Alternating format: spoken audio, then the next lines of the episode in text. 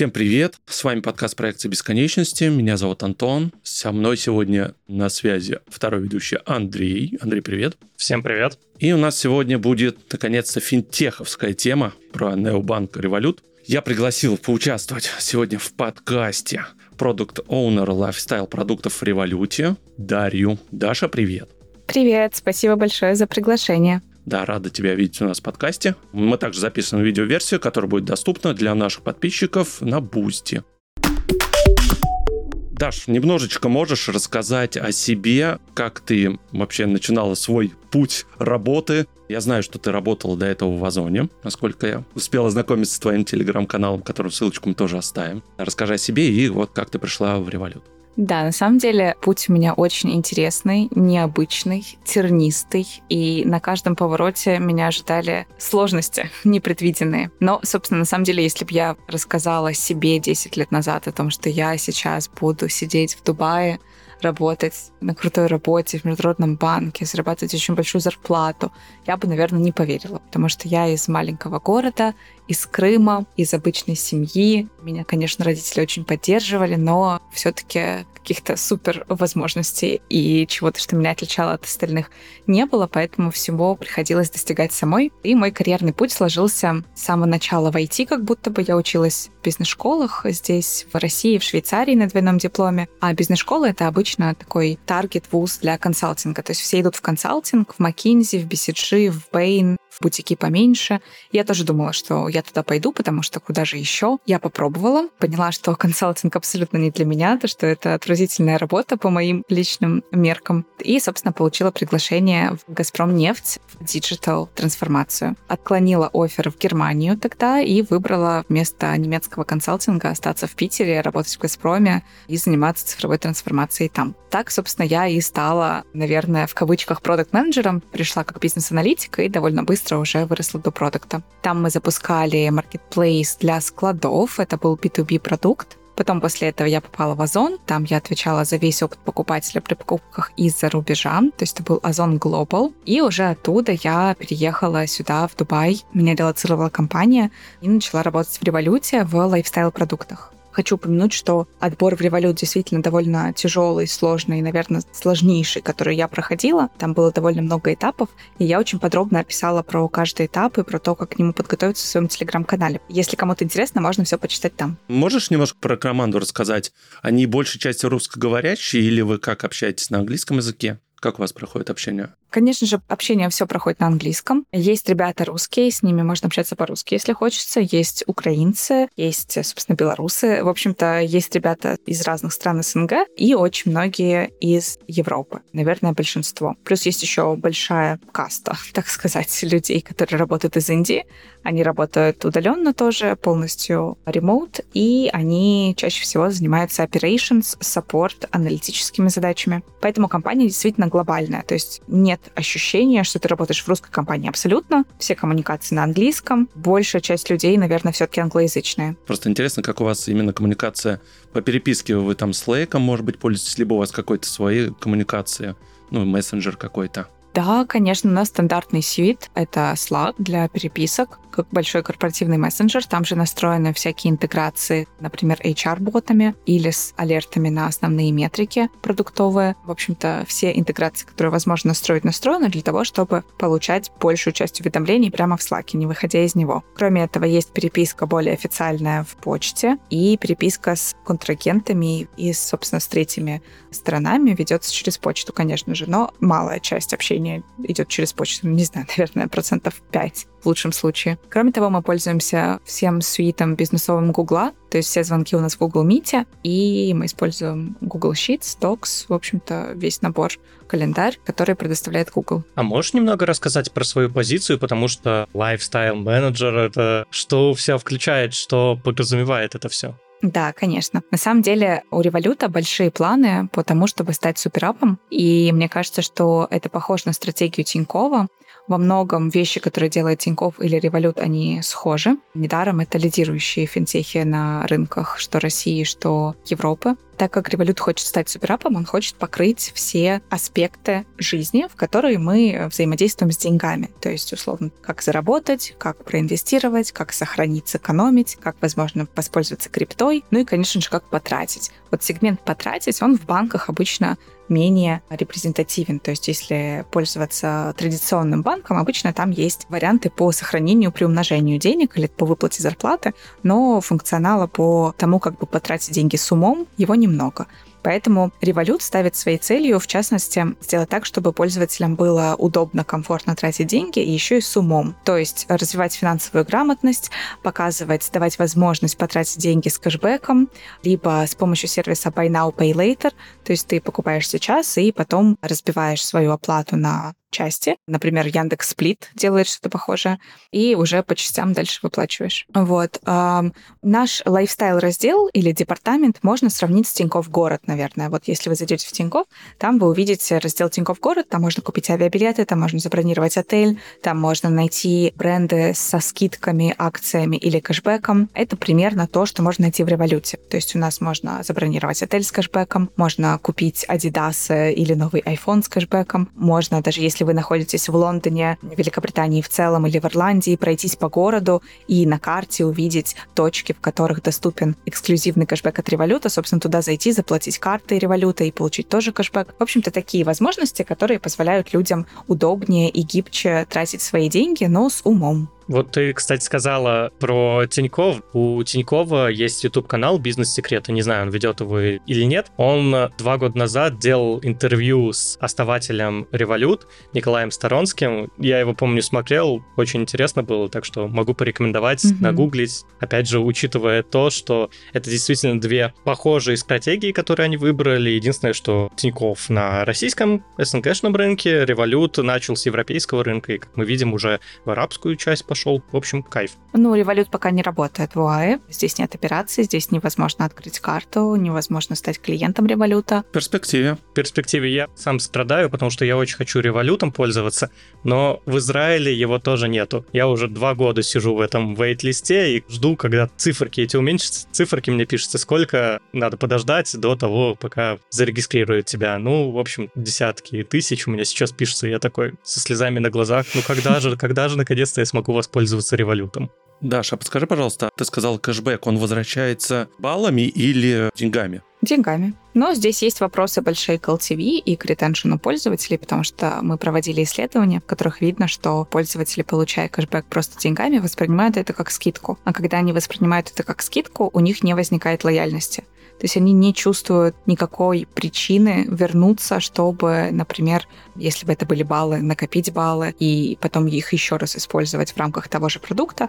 Они просто это восприняли как скидку, такие, о, прикольно, ну, была скидка, ну, окей. Эта скидка, она никак не работает для повышения лояльности и для повышения LTV пользователя.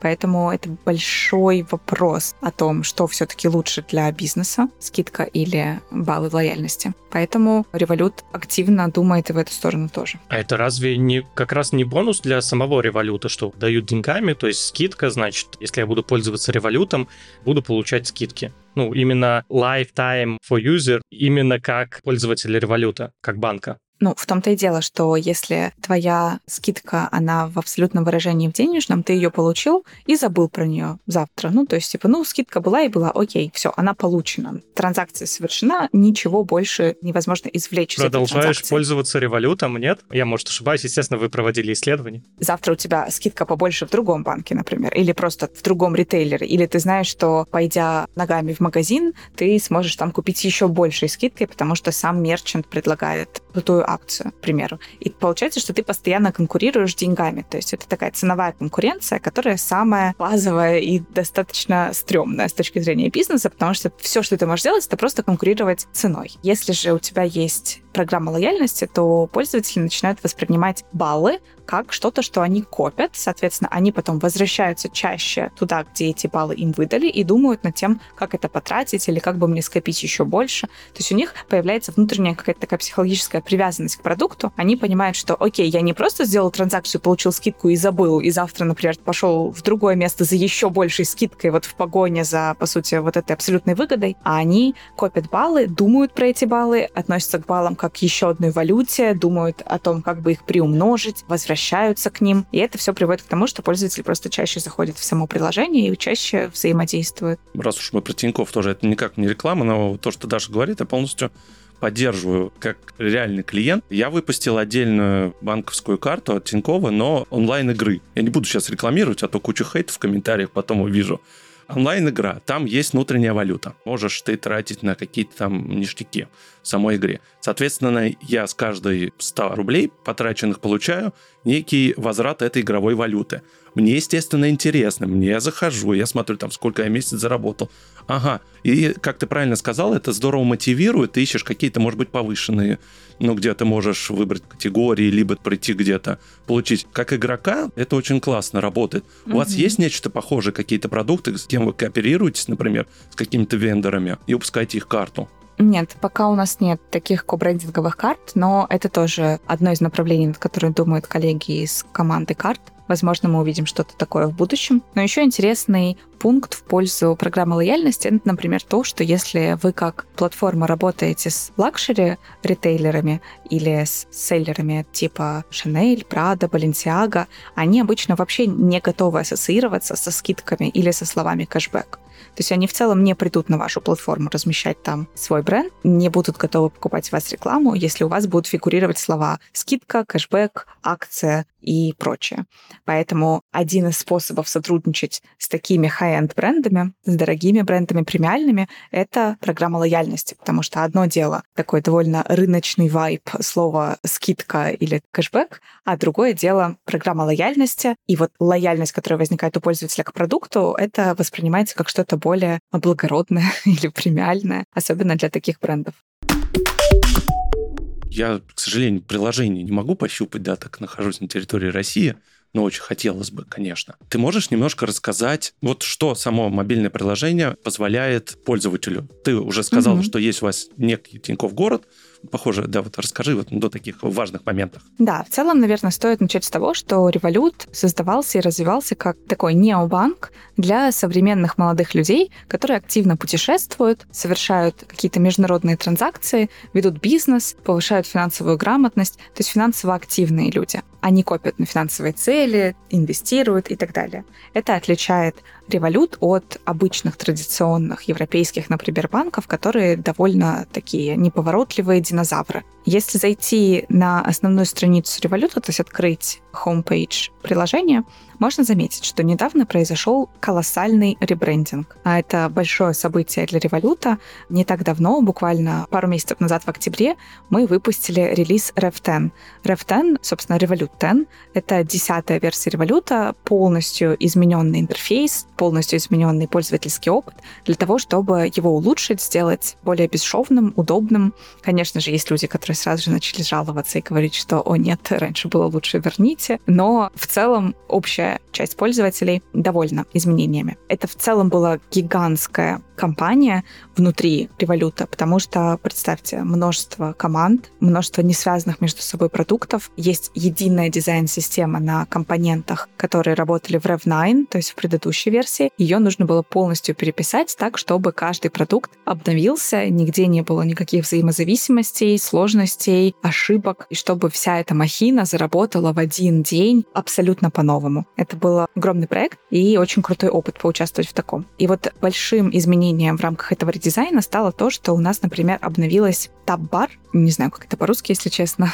список вкладок внизу приложения, где вы можете переключаться между разными разделами. И вот и в нем появился новый да? раздел Lifestyle, да, то есть такие иконочки внизу, они есть, наверное, в каждом приложении, например, в Телеграме внизу есть вот эти несколько иконочек, не знаю, как называется это место по-русски. Здесь сейчас пять иконок. То есть первая — это Home, как основная страница в Тинькове, например, где вы можете видеть деньги, лежащие у вас на всех счетах, можно переключаться между счетами. И большая, наверное, фишка революта была в том, когда он только-только запустился, что они предлагали самые низкие рейты на обмен валют. То есть обменивать валюту можно было по биржевому курсу. Это было вообще революцией в банкинге, чтобы вот так вот в приложении, в телефоне ты мог в пару кликов обменять валюту с одной на другую по биржевому курсу, еще и так дешево, еще и так быстро, не нужно идти в отделение банка. Для Европы так это вообще было что-то невероятное. Ну и с тех пор это стало такой основной функцией революта, мультивалютность и возможность путешествовать с этой картой. Дальше следующая вкладка — это инвест, инвестиции, брокер.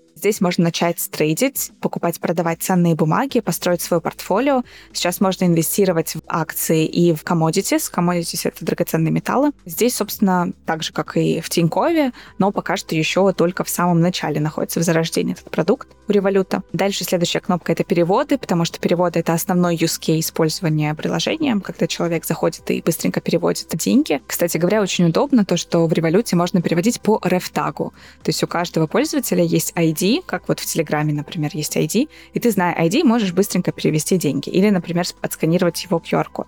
Мне кажется, в Тинькове, кстати, нет такой фишки с ID. Там, кстати, у них и нету инвестиций, вот ты сказала, там нельзя инвестировать в одном приложении, он тебя перекидывает на другое приложение а у вас прям можно приложение. Да, это все в одном приложении в Революте. Дальше следующая вкладка — это крипто. Тоже недавно запустившийся новый продукт, возможность инвестировать в криптовалюту, покупать крипту. Тоже все в одном приложении, удобно в пару кликов. И, наконец-то, пятая иконка, которая появилась с этим обновлением, это Lifestyle. То есть это абсолютно новый раздел, которого не было раньше. Lifestyle позволяет пользователям позаботиться о таких вещах, как шопинг с кэшбэком, путешествия с кэшбэком, страховка и возможность задонатить во всякие благотворительные организации. Поэтому если вы, например, как типичный пользователь подумали, что «О, классно, пришла зарплата, сейчас я часть положу на отдельный счет, где я коплю на новую машину, часть я проинвестирую в золото, часть куплю биткоин, а еще вот у меня есть 5% зарплаты, и я ее сейчас классно потрачу на новые кроссовки Adidas». И вот вы заходите в lifestyle, выбираете там Adidas, смотрите, какие сейчас есть предложения кэшбэк и покупаете. Ты сказала, вот как типичный пользователь, который вот заходит, надо сразу отложить на покупку машины, на инвестиции, на криптовалюту и все тому подобное. А вот насколько это типичный пользователь? Потому что, мне кажется, для Европы и для России типичный пользователь, он сильно отличается. То есть, если в России пришла зарплата, то в России часто живут от зарплаты до зарплаты.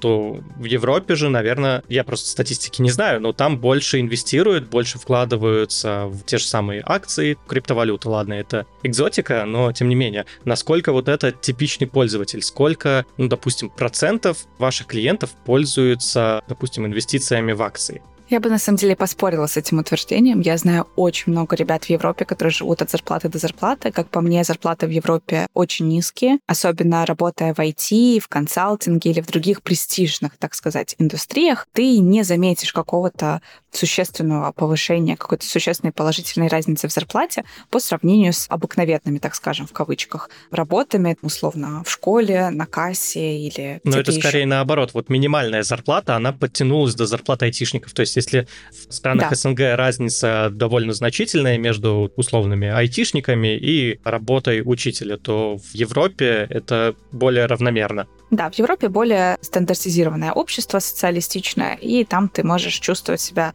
безопасно, зная, что где бы ты ни работал, даже, скажем, дворником, ты все равно будешь жить плюс-минус хорошо, у тебя все будет, но при этом это будет от зарплаты до зарплаты. То есть, если ты получаешь 60 тысяч евро в месяц, а это те оферы, которые я получала даже на сеньорные позиции в продукт-менеджменте в IT в разных странах Европы, и во Франции, и в Испании, 60 и тысяч в Польше. евро в месяц? В год. Там годовые зарплаты обычно да, в офферах. Да, да. То есть это 40, надеюсь, уже не дают. 50, 60, 70. Получить 80, 90, 100 — это редкость, к сожалению. Хотя, как мне кажется, это была бы адекватная зарплата для медла, для сеньора. В Европе это обычно, возможно, где-то в Северной Европе. Нужно еще учитывать то, что в Европе почти везде прогрессивный налог, или да. везде. Поэтому, когда ты получаешь супер высокую зарплату, на руки ты получаешь намного меньше. Да, обычно в половину меньше. Ну да, вот я сейчас каждый раз плачу, когда вижу зарплата, налоги, сколько осталось и так далее. Я живу в Израиле, и, конечно, там часть денег можно потом вернуть, часть идет как-то, можно потом переиспользовать на инвестиции, что-то можно использовать,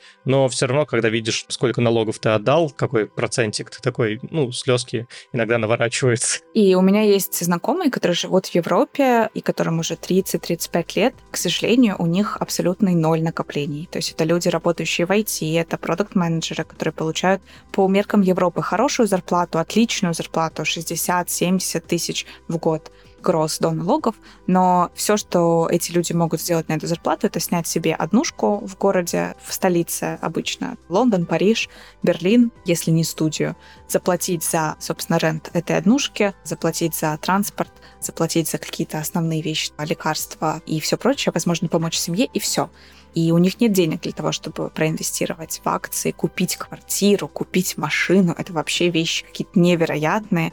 И людям, миллениалам 30-35 лет, очень непонятно, как вообще съехать от родителей и начать жить самостоятельно в этой экономике, в этих условиях. Поэтому мне кажется, что в России, возможно, конечно, у меня выборка некорректная, не репрезентативная, но среди моих сверстников до 30 лет в России люди живут очень хорошо, и у них как раз есть деньги для того, чтобы инвестировать, у них есть деньги в 20 лет съехать от родителей, взять ипотеку, в принципе, адекватную, на нее жить самому, у них есть деньги купить машину. И вот сравнивая то, что я вижу в Европе, я ужасаюсь все больше и больше. В России еще есть господдержка, в том числе, по крайней мере, жилищных каких-то программ, та же айтишная ипотека какая-то есть поддержка. Я не знаю, как в Европе вообще поддерживаются какие-то слои айтишников или еще кого-нибудь. Бедные айтишники угнетенные. По этой причине я, например, отказалась переезжать в Лондон, потому что когда меня нанимали в Револют, меня нанимали в лондонский офис, в лондонскую команду, с которой я, собственно, работаю, но сначала меня релацировали в Дубай с тем, чтобы я здесь провела свой испытательный срок, и после испытательного срока уже переезжала в Лондон. Но когда испытательный срок прошел, и после того, как я пообщалась с ребятами, которые пожили и в Лондоне, и в Дубае, и в целом в Великобритании, я поняла, что лучше гораздо остаться в Дубае, и поэтому в Лондон я уже не поехала. У вас есть отдельный раздел, ты сказала, да, где можно купить криптовалюту, да. продать. Мне просто интересно, это работает же, наверное, не во всех странах, да, где есть разрешение какое-то. Оно же не везде, насколько я понимаю. Я думаю, что да, потому что абсолютно все наши продукты работают в разных странах. То есть есть ряд стран, в которых, например, лайфстайл-продукты недоступны. К примеру, на Кипре не работают лайфстайл-продукты, там нельзя ничего купить с кэшбэком. Но в ряде стран это доступно. В общем-то, все продукты революта, так или иначе, у них разнородная доступность. Ты можешь рассказать вот отличие обычного банка, классического, от необанка? В чем его разница? Недостатки, преимущества? Конечно. Но в целом классический банк это традиционный такой финансовый институт. У него есть физические отделения, у него есть, конечно же, банковская лицензия, у него есть банкоматы свои собственные, у него есть свои собственные каналы обслуживания клиентов, которые обычно офлайн, где ты приходишь в банк, берешь талончик и садишься, общаешься с клерком. И обычно у таких больших классических банков, конечно же, широкий спектр финансовых услуг. То есть можно и на депозит деньги положить, и кредит взять, и проинвестировать, и застраховаться, и так далее. При этом необанк — это такой новый тип банка, который вообще не обязательно банк.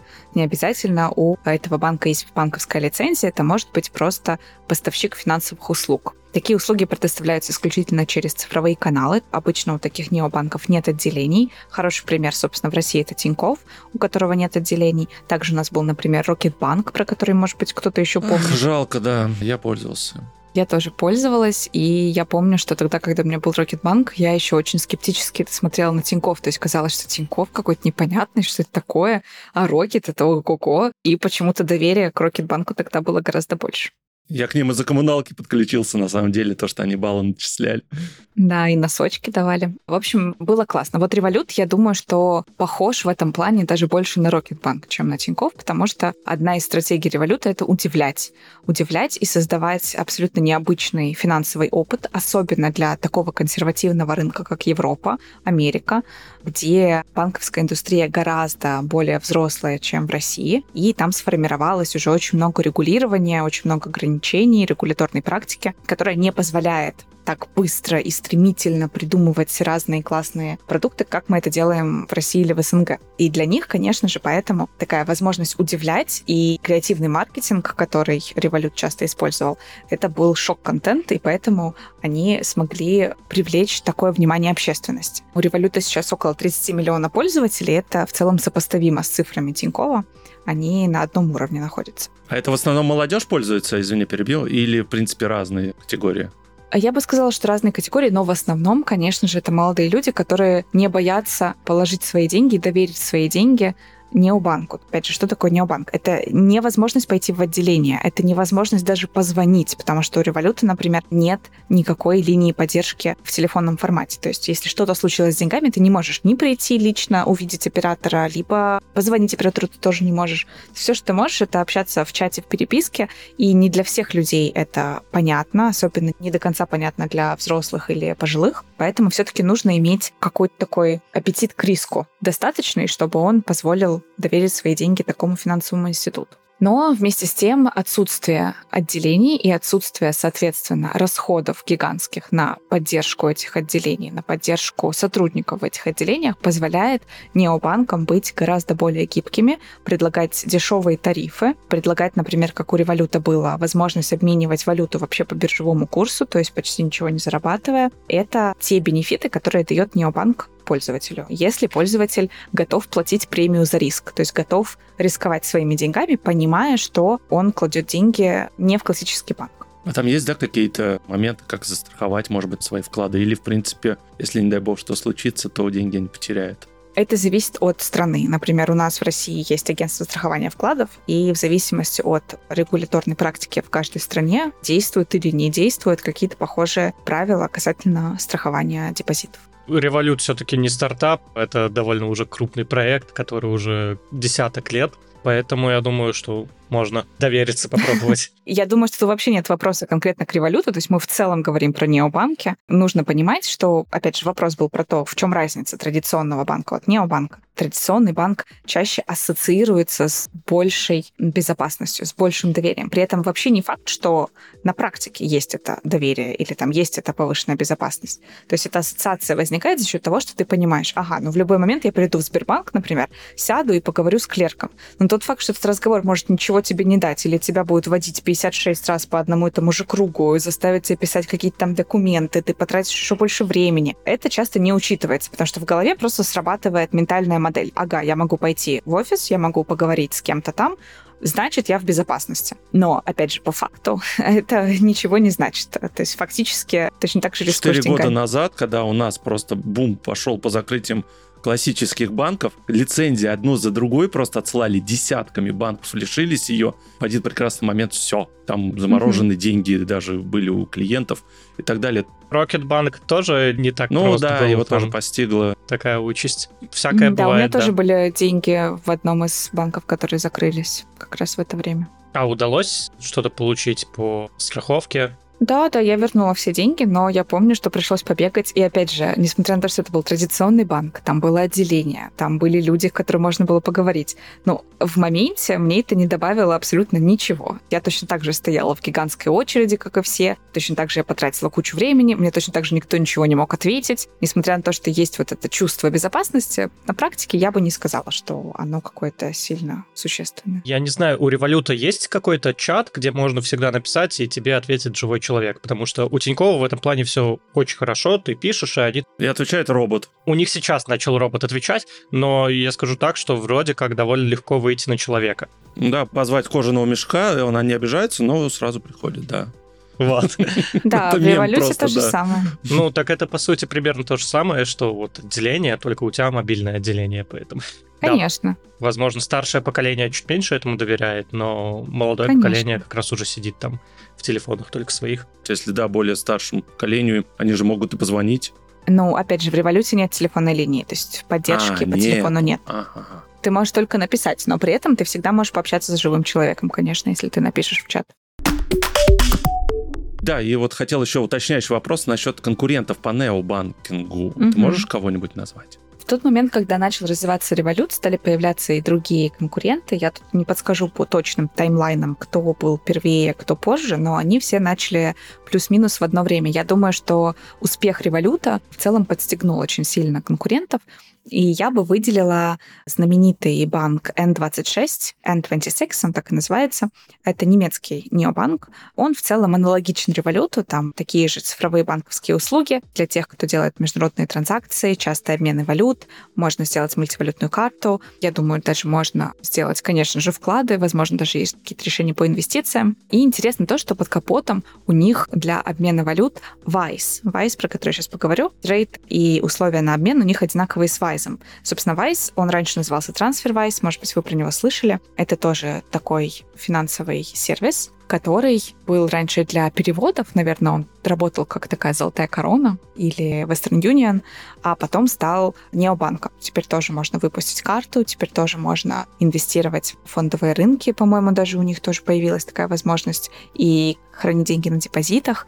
И, например, если сравнивать с револютом, то у Вайза можно открывать счет с 40 валютами абсолютно бесплатно, в то время как в революте доступно только 28 валют. И Вайз тоже не работает в Израиле. Да. Из интересных фактов, Вайс, например, отказывается от приоритетного саппорта. То есть э, в революте есть уровни планов пользовательских. То есть ты можешь купить, например, Metal план, премиум план, ультра план. Похожая история есть в Тинькове. Я, например, клиент Тинькофф премиум. И в зависимости от вот этих уровней ты получаешь какой-то приоритетный саппорт. У меня в Тинькофф премиум есть выделенный личный менеджер, который всегда на связи. Если что, я могу ему написать и не писать в общую линию поддержки. Но в TransferWise, например, по-другому. Они считают, что каждый пользователь должен получать одинаковое внимание, одинаковый уровень сервиса. У них такой социалистический подход, довольно европейский, поэтому у них, например, нет приоритетного саппорта.